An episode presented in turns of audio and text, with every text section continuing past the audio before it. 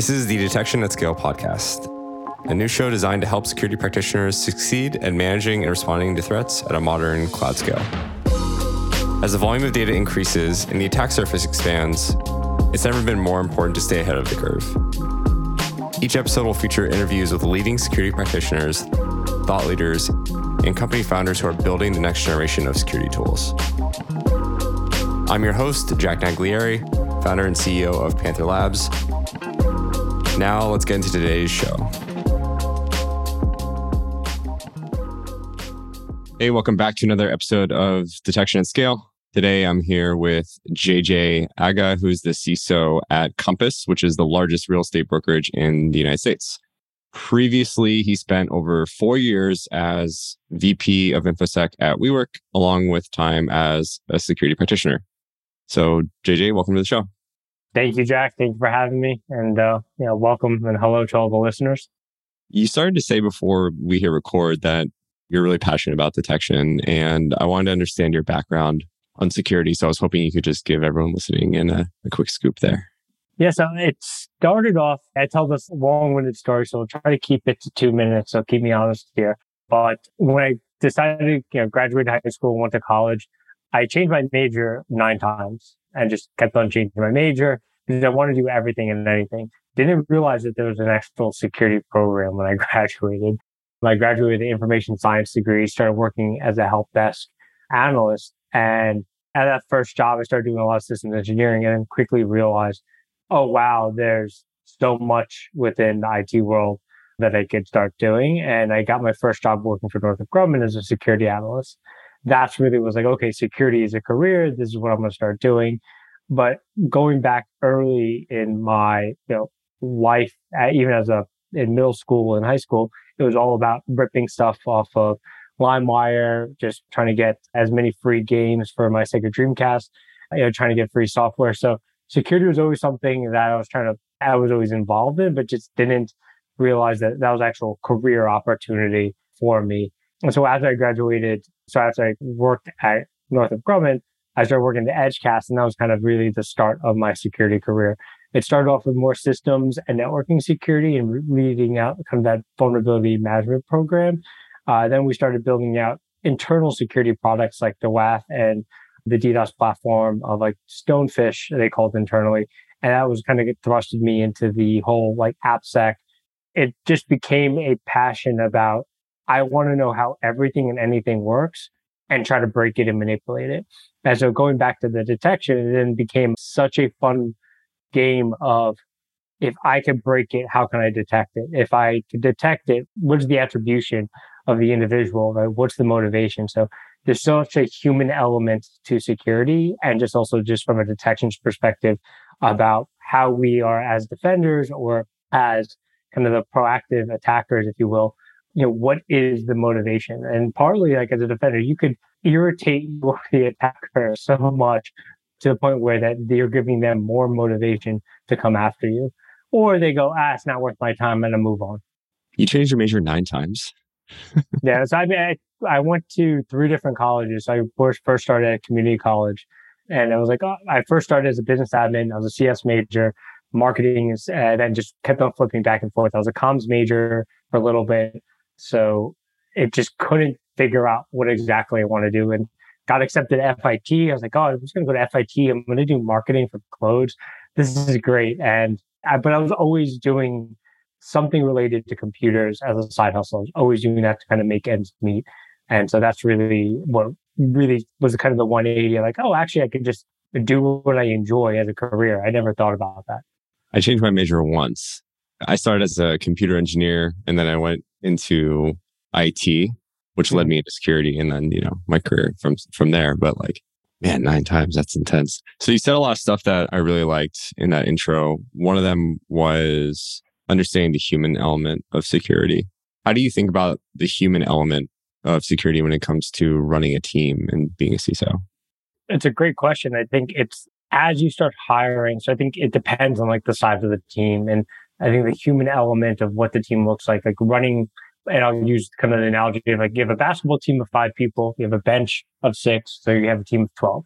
Or now you're running a baseball team and you have pitchers, you have catchers, you have a whole bullpen they need to manage. It's up to 50 people. And so managing those different types of individuals, those different archetypes, it's dependent on the organization that you go to.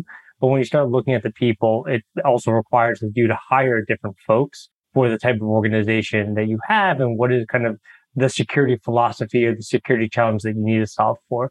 So I think when you then start overlaying that with the people, you want to make sure that you're hiring folks that are connected to those challenges. And then when you're actually hired and they're, you know, sold on, no, that looks like a challenge that I want to go after. It's the cultivating, right? Make sure that they're actually in power and in position to solve for those challenges, right? Things that they were going to get excited about. And so as I start thinking about, you know, hiring and building out a program and the people involved, I just want to align what is your desire? What are you excited about? And then align that to what will actually have the most impact to the organization. And if I could thread the needle and I get the, you're really excited about this and I can maximize the impact to the organization, that is kind of the win-win for the individual. Because after they, they're really excited about it and then they delivered so much value to the company, they're like, wow, this is great. That's the feeling that as a manager, as a CISO that I chase every day for my team. That's what motivates me. I can't be hands on. I can't be tactical or operational. I think that concept of learning what people are excited about, aligning that to the organization, that gives people so much drive and motivation to just love what they do every day. So I, I respect you a lot as a, as from one manager to another for taking that mentality. It also reminded me of this concept in Japanese culture called ikigai. And I'm probably like killing the pronunciation of that, but it's basically this intersection of like doing what you love, what you're good at, what you can get paid for and what the world needs. And it seems like that mindset is like very really helpful for managers who want people to have a great experience on their team. And it just helps people feel fulfilled. So I, I very much subscribe to that. Yeah, that's the second time I've heard that uh, the term yeah. this week. Well, over the last seven days. So I think it's a shift. I think we're all making in the world and, and at greater from like a service oriented world, rather yeah. you know philosophical. But then you really start looking at it from a security perspective that's really, you want people that are passionate about solving the problem because there's days, this is grueling. This is tough stuff. You have to be wanting to, you have the motivation to get better, to drive the best impact that you have. And then once you really get your skill sets uh, attuned to that, that's when you hit that kind of inflection point where you're yeah. really good at something and you really enjoy kind of the challenges ahead. It's nice. It's a nice thing to find. It makes your days and weeks go by a lot faster as well, I think. So also before we hit record, we were talking a little bit about building versus buying. And I know that your team has really done a lot of really cool, innovative projects with detection. So I wanted you to give an overview to people listening. I'll pick one that Ryan Glenn just worked on uh, from the team, and we released kind of what that looked like over the last three weeks. But we have 30,000 agents plus on our OneLogin platform we have over 4,000, 5,000 employees that leverage our identity platform. We had kind of a black box detection of anomalous MFA activity that was given from us from our service provider, and you can make the connection there. The amount of false positives and signal to noise ratio that we were getting from it without understanding kind of how we could toggle the attribution and toggle kind of the uh, models that were being applied to the individuals left us in a place where this signal and this this kind of detection that we had was useless. And so Ryan and on the team were like, well, how can we actually solve for this? Right? There's the MFA fatigue conversation, which we're going after as well. But it was like, how do we identify just anomalistic uh, logins?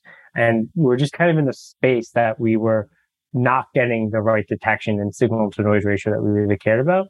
So we decided to go after it. And Ryan did a great job leveraging isolation forest and kind of just pushing building out models per individual to get us a higher attribution so that not only are we detecting it, but we wanted to get to a state where we had such high confidence in the detection by either the human, we enrich the alert so much so that I, one of my engineers on call could just look at it and respond immediately, or to the point where we felt confident enough to actually take an automated response action to it. Because that's like the, the holy grail, right? If you could automate it from end to end, and you could actually automate the response from and have such trust to the detection that really gives us kind of the OODA loop and that, constant feedback of getting better.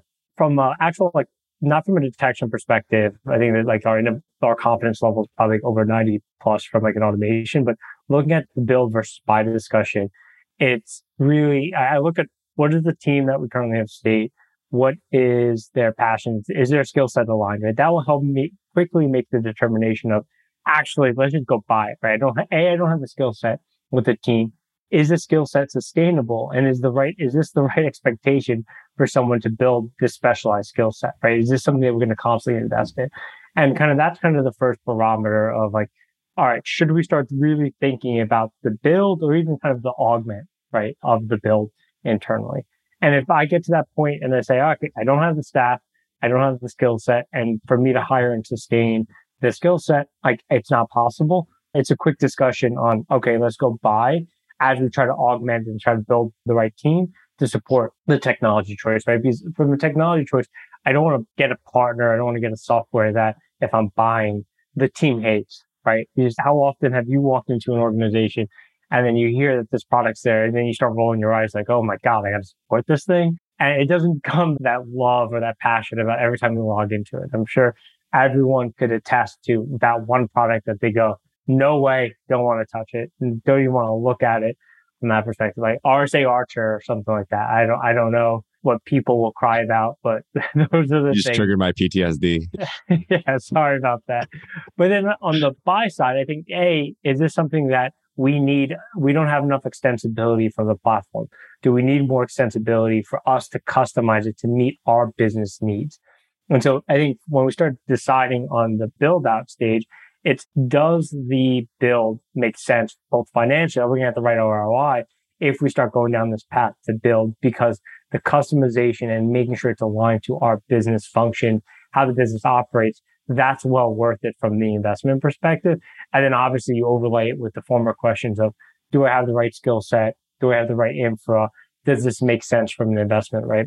I would always try to buy unless you, I have to be convinced to build internally Just because at the current state, there's so many different players out there to help support what I need from a business, right? Whether it's a series A or a series D, E company, someone's willing to help support very specific use cases that a business needs. That's probably a good segue into another question I had in my mind, which is, you know, in 2022, what are you usually looking for in SIEM to meet the needs of this or just any modern organization that you're you're uh, working for?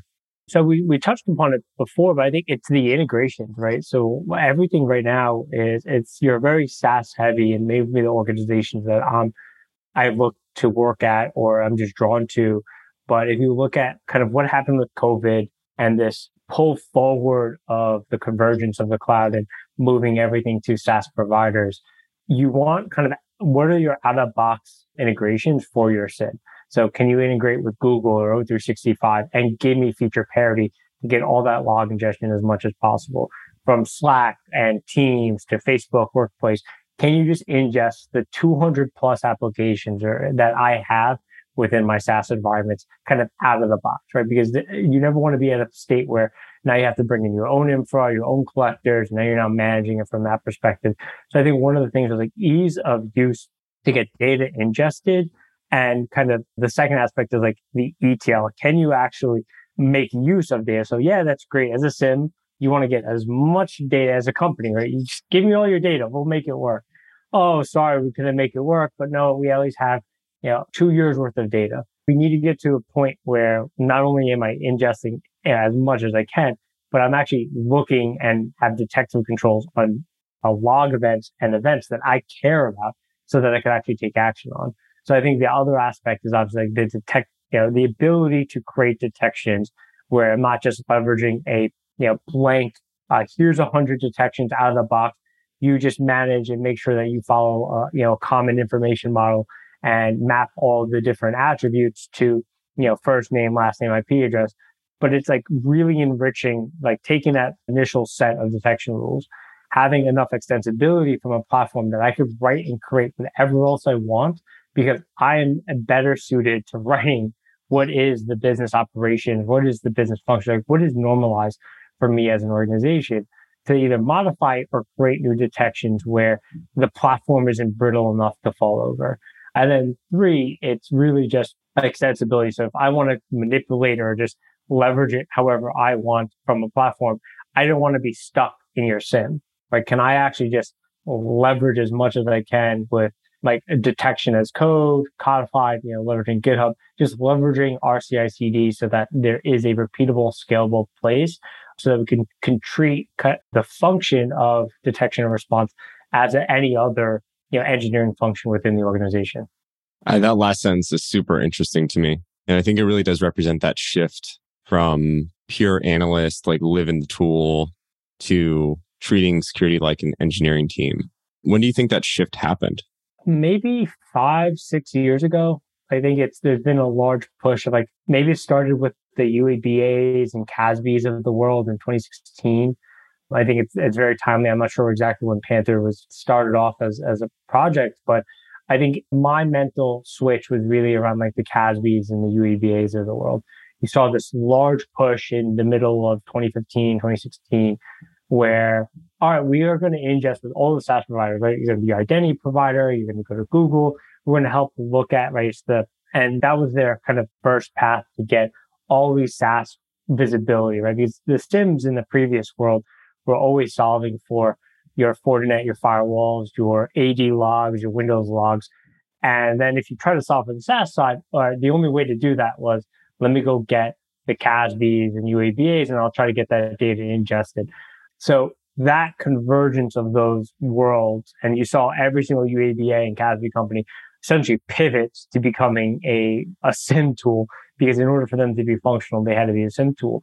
Once you got to that point, it was like, all right, well, all those detections don't work for me. Right? I can't use any of it.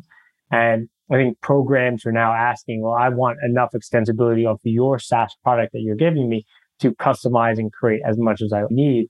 But I think there was Netflix really helped push my thought process from their SOC framework, Medium blog. That was kind of the shift that I always had in the back of my head, where I was like, I want to get to a SOC framework. You know, if I detect something, I want to immediately respond to it. And I think there's another quote, and I'm not sure exactly, and, and I might be misquoting this, but it's a term that was shared from other you know, peer CISOs of the idea that I think it was Microsoft, one of their SVPs said, you know, if we were to detect something twice, I suspect we have to automate it the third time, or maybe it's the second time. And so in order to get to that point, the idea is now to push the analysts or, you know, carve out a career path for the analyst to start driving the best impact. And that's kind of the engineer path so that they can write detection as code. They can start thinking about automating the responses so that they can focus on more interesting problems. They can focus and get rid of the mundane tasks that they're doing day in and day out. And I use the term as part of one of my tenants is relentless iteration. Right. And I'll, and I'll also say that there's no such thing, you know, don't let perfect be the enemy of good. We'll never be a perfect security program. You'll never have a perfect detection. You know, the idea is that you just have to constantly improve and iterate because you might have a new log set, you might have a new, you know, different operators that are generating or emitting new logs that now mess up your, your model or your detection. It has to be a constant iteration and relentless iteration, just improve. And so I think that's how my natural progression I'd seen, but I was really kind of pushed from, I think it was Alex Maserati or Meseretti, I might be butchering his last name, that blog post from Netflix and the SOC framework that was really influential to me. And I think if you look at everyone, Ryan from Slack as well had another post on SOCless framework on detection as code. Those were things that were influential. And I think they came out around the same time, maybe 2017, 2018, about how they were solving for it. Shout out to Alex. I've uh, known Alex for a long time. So I'm glad that his post inspired you. That's awesome. I fully agree with everything you just said, by the way. I love the idea of relentless iteration, taking these mundane tasks and automating them. I mean, it definitely uh, struck a chord with me. That was effectively my career path. It was like analyst, learned to write some Python, became an engineer. And I think if other people follow that as well, they up level their skills and they really start up leveling everyone's because the more engineers we have in security, the more cross training naturally will happen and the more mind share will sort of increase around this idea of like, hey, let's let's get good at writing some basic software to make this job a lot easier. And I'm glad that you're a leader, you're a security leader, and you're also like taking and supporting this mindset in your own team. Yeah. I mean, we've looked at also like there's the no code, low code pushes you're seeing from new companies as well. I think there is a place for that, but in order, uh, because you, you know, do I expect you to run any arbitrary Python code? Yeah, sure. And I did a very similar path as an analyst. And I was like, holy, you know, how do I make my job easier? Okay, let's get really good at bash and shell scripting. Mm-hmm. All right, actually, uh, I want to supercharge it a bit. I want to start messing around with APIs and endpoints. Okay, start picking up Python because that's what everyone was telling me to learn. So I picked it up because I really wanted to start to push uh, kind of just automation of my job so that I could go focus and solve for the real interesting problems. And so I agree with you that like that trials and tribulation of like, I had to do it. It was awful it was start off with data, CSV lookups and manipulations, and then just was kind of like a snowball effect of like, what else can I do? What else can I do from that? But I think you'll see a push and it'll be like workflow automation as a whole, but you can't automate something you can't codify from a logic perspective. Right. And so, yes, you might not know the syntax of Python 3 or, or writing Go, but do you understand how just the basic logic of a function should work? Can you put that into paper? Can you tell the software what to do? And if you can't solve for that basic means, whether you're an engineer or an analyst, that's the crux where you'll just be stuck looking at a data set and then looking at a run book to then take action on it, right? We should all be striving and pushing towards, well, actually, I know what the analyst should be looking for. I'm going to automatically detect that. And then based on the run book response, I'm going to automate it up to a point because I don't, you're never going to get to a place where you 100% automate. It just never exists. But how do you make it to a point where the human that reads it, whether the engineer, analyst, admin, or the actual user that triggered it, understands the detection and knows exactly what they should or should not be doing? Let's talk a little bit about the macro environment that exists this year with the economy being down and people tightening up budgets and things like that as a security leader, how do you think about balancing the cost of your detection program with the needs of your security team? So one of the actually funny because one of our engineers, the detection team has a lot of interest in that. And he's spending time on actually codifying and, you know, as part of our detection as code, we, we make sure that everything is codified and it all is within GitHub and has a corresponding uh, run book. And so it's part of kind of the health and hygiene of our detections, but also now we're taking kind of the cost of the detection to every single detection alert that the team gets. So you can understand kind of if we were to respond to this alert or this alert gets generated, what is the actual cost to it? So hopefully, you know, I'll shout out to Greg. Hopefully one day we'll be able to share kind of that information out widely, but that's how I think at the most granular level we're looking at. But more like from a strategy perspective, it's really figuring out kind of what is the ROI, right? What is the time spent and it'll be basic, simple questions like the MTTR, how many alerts, what is the throughput, right? Does it meet the basic SLAs for the, what I've promised the business of how we're going to respond to what the actual business needs from a response time. Like, I'm not going to create an arbitrary, all right, every step three has to be responded in two hours, right? Say, yeah, okay, if I do that, I need a 300 person security load. Like, well, that doesn't make sense, like, because for what we're actually going after. So I think first it's alignment to what, you know, the SLAs and business agreements, your SLOs to the business that you have. And then second, it goes, it's the conversation. I don't want to just like blanketly slap, it's about ROI.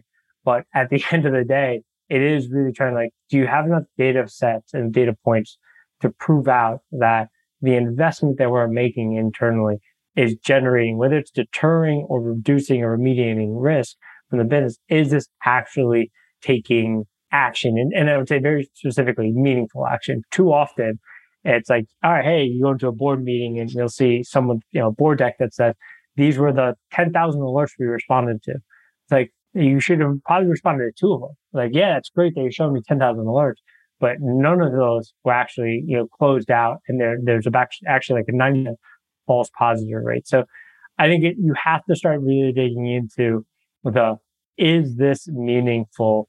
Right? Whether it's the one or two, you know, critical incidents that you will actually automate to remediate, but looking at in aggregate the MTTR. And so, you know, are you reducing your time to respond as incidents increase? Because as a program, you're going to hire more engineers, you're going to have better detection controls. do you see the incremental step of events uh, being categorized as incidents increasing? And can you actually maintain the MTTR? That's what I'm looking at right now. And I want to keep a steady state of MTTR as I increase the amount of events and throughput and telemetry I can ingest. That just shows that I'm in a state where I'm in a variable rate of throughput through the platform that I can then continue to pour on it. And by adding more events, adding more detections without increasing the capacity needed within the platform or the people, that just proves that, okay, I'm getting value from the platform. And that's just, at, you know, at the highest level. I really like the data driven approach and this idea of like the cost of a detection because some of these detections can be extremely expensive on like very high throughput data. And creating a framework for that i think is super smart. So kudos to you for for thinking about that. I'll, I'll look out for that blog post whenever it comes out. So i've really enjoyed this conversation today. I want to end with a final question which is to succeed in the future at leading modern security teams what are three pieces of actionable advice that you'd give to other leaders or other teams listening in the one thing I'll start off is, is kind of empathy, right? And it, there's a word that gets thrown out a lot now. And, you know, there's conversations, yeah, as, as part of like supportive, inclusive culture from diversity, equity, inclusion, and belonging. But one of the real things is like be empathetic to your team and your organization. That will make you a better business leader. That will make you a better leader. That will make you a better manager, a better mentor, a better sponsor because you're not being sympathetic of, oh, I want to make sure that you're happy so that you have career progression. You truly understand and you're empathetic to the point where I know how you're feeling. These are the actions that I can take to help support you in your career. And then second, give feedback early and often. To be, you know, as, as a leader, I try to just provide as much continuous feedback as possible. You don't want to catch anyone by surprise. And that's good and or bad. And I just try to keep it where I'm going to give you feedback and, you know, just it can't be personal. Just provide as much feedback as possible. Again, the good and the bad. And you'll figure out, depending on the individuals, how they want their feedback. It's going to be dependent on the org that you have. Are you a Slack culture? Are you email culture? Are you just let's chat? Let's jump on a phone call. Is it on a one-on-one? But providing helpful feedback has always been something that I've taken and was helpful in my career. And I try to think about that when I'm supporting or building out a program. And then third, as a leader, I try to stay as balanced as possible. And I, am very much into kind of the yin and the yang of life. And I, I take that into the team. And that starts off with work life balance. And that starts off with making sure that you have time for your personal life as well as for work. But it's also how I act and respond right? Don't try to have high highs or low lows because if you're coming to me and as a team member, as a manager, you want to deliver safety, right? The IC, the manager that's coming to you is looking for a sense of safety. And if they're going to come to me like, well, I hope my leader is in a good mood, or I hope they actually didn't have a bad night before because I have some news and I need their feedback. And they have in the back of their mind that based off of the mood that I'm in, well, change how their response is, you've already lost trust to the, the organization. So yes, it's trust, but in order to, to deliver and build that trust, it has to go like, you have to be a place where you're balanced and there is a safety to the ICs and to the managers coming to you that will eventually get you to trust. That was all great advice. JJ, thanks so much for coming on the show today. Really enjoyed the conversation. Thank you, Jack. Take care. Thank you for listening to the Detection at Scale podcast brought to you by Panther Labs. For access to the latest episodes, please visit our website at www.runpanther.io forward slash podcast.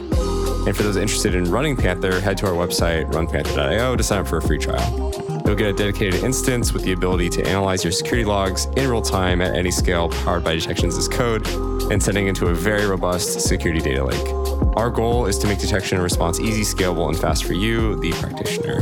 Thanks. See you again next time.